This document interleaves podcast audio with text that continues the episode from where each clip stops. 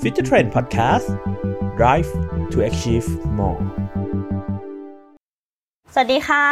กลับมาพบกับต้นรักในรายการ Self Development Tip รายการที่จะมาแชร์เทคนิค มุมมองเรื่องราวต่างๆ ในการพัฒนาตัวเองไปพร้อมๆ กันค่ะ วันนี้เนี่ยต้นจะหยิบเทคนิคการบริหารจัดการเวลาให้มีประสิทธิภาพมากขึ้นมาฝากทุกคนกันซึ่งเทคนิคนี้นะคะมาจากคุณรอร่ามาติน ที่เป็นผู้เชี่ยวชาญด้านการพัฒนาตัวเองจาก Google ค่ะ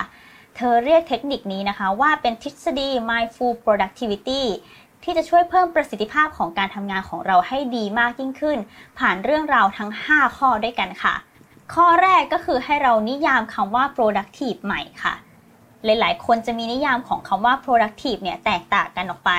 สำหรับต้นเนี่ยอาจจะมองว่า productive เนี่ยหมายถึงการที่เราสามารถทำงานตรงหน้าได้อย่างมีประสิทธิภาพ เสร็จทันตามเดทไลน์ที่กำหนดใช่ไหมคะ แต่ไม่ใช่สำหรับคุณรอล่าค่ะเพราะเขาบอกว่านิยามของเขาก็คือการที่เขาสามารถที่จะรู้ว่าสิ่งที่เขาต้องการเนี่ยคืออะไร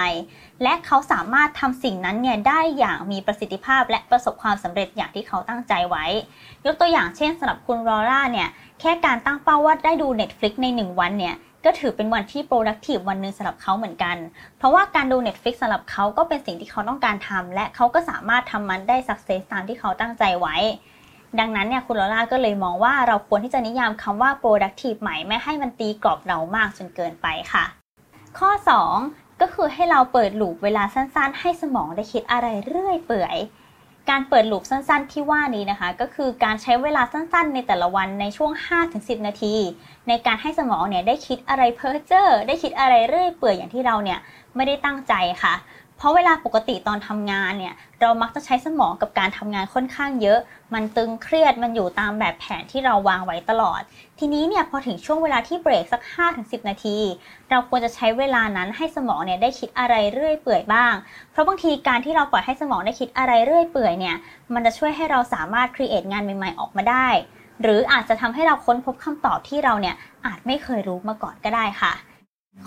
3 ให้เราจัดการตารางเวลาให้ชัดเจน อย่าให้การประชุมมารบกวนเวลาทำงานของเราเด็ดขาดเลย เพราะการประชุมหลาย ๆ ครั้งเนี่ยก็เป็นปัญหากับคนทำงานอย่างเรานะคะ เพราะว่าหลาย ๆ คนมักจะต้องประชุมยาวๆ ประชุมนานๆ ประชุมหลาย ๆ นัดติดกัน จนไม่สามารถที่จะทำงานตรงหน้าให้สำเร็จอย่างที่ตั้งใจไว้ได้ ทีนี้เนี่ยคุณรอล่าเขาก็เลยมีทางออกของเรื่องนี้ ก็คือเขาอยากให้เราเนี่ยกำหนดตารางงานให้มันชัดเจนค่ะ อย่างเช่นคุณลอร่าเขาจะกำหนดไว้เลยว่าตอนตื่นมา 30 นาทีแรกเนี่ยจะเป็นช่วงเวลาที่เขาจะทำงาน จะไม่มีการเปิดเช็คอีเมล หรือว่าทำกิจกรรมอย่างอื่นเลย รวมไปถึงหลังจากช่วงเวลาหลังจากนั้นด้วย ถ้าเขามีงานด่วนที่ต้องทำหรืองานสำคัญที่ต้องทำจะไม่มีเรื่องของการประชุมที่เข้ามาแทรกตารางเวลางานนั้นของเขาเลยค่ะ ในขณะเดียวกันถ้าเราเป็นหัวหน้าหรือเป็นผู้นำการประชุม เราก็ควรที่จะ recheck ลูกน้องหรือคนอื่นๆในทีมด้วยนะคะ ว่าช่วงเวลาที่เราจะใช้ประชุมเนี่ยเป็นช่วงเวลา prime time ของพวกเขาด้วยหรือเปล่า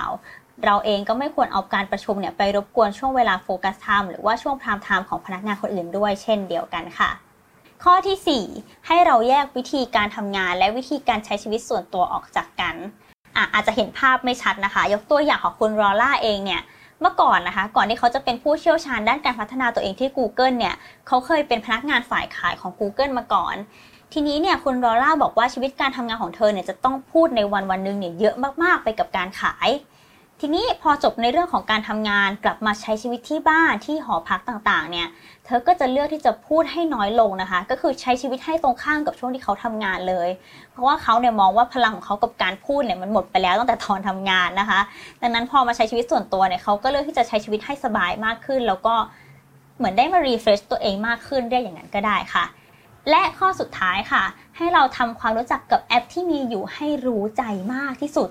หลาย ๆ คนเนี่ยมักจะมีแอปจัดการเวลาแอป focus time แอปตัดเสียงรบกวนอะไรต่างๆ เยอะแยะมากมาย แต่ว่าหลายคนเลยค่ะ ที่มักจะไม่รู้ว่าแอปต่างๆ เหล่านี้เนี่ยมันสามารถใช้งานได้ดีที่สุดยังไง หรือว่าไม่รู้วิธีการใช้งานจริง ๆ ดังนั้นนะคะ เราควรจะใช้แอปที่มีอยู่ให้เกิดประสิทธิภาพสูงสุดก่อน รู้จักมันให้ดีที่สุดก่อนแต่ถ้าเกิดว่ามันยังไม่ดีจริง ๆ เราค่อยไปหาโหลดแอปใหม่ๆ ที่มันเข้ากับกิจวัตรและก็ชีวิตประจำวันของเราดูค่ะ จะได้มาแมทช์กันได้อย่างถูกต้องด้วยเนาะ และทั้ง 5 ข้อนี้ก็คือทฤษฎี Mindful Productivity ของคุณรอร่ามาตินจาก Google ค่ะ ฝากติดตามต้นรักและก็ Future Trend ได้ที่ Facebook แล้วก็ YouTube Channel ฝากกดไลค์แล้วก็กด Subscribe กันไว้ด้วยนะคะ ที่สำคัญอย่าลืมกด See First เราจะได้ไม่พลาดคอนเทนต์ดี ๆ จาก Future Trend ค่ะ แล้วพบกันใหม่ใน EP หน้านะคะ วันนี้สวัสดีค่ะ Future Trend Podcast Drive to achieve more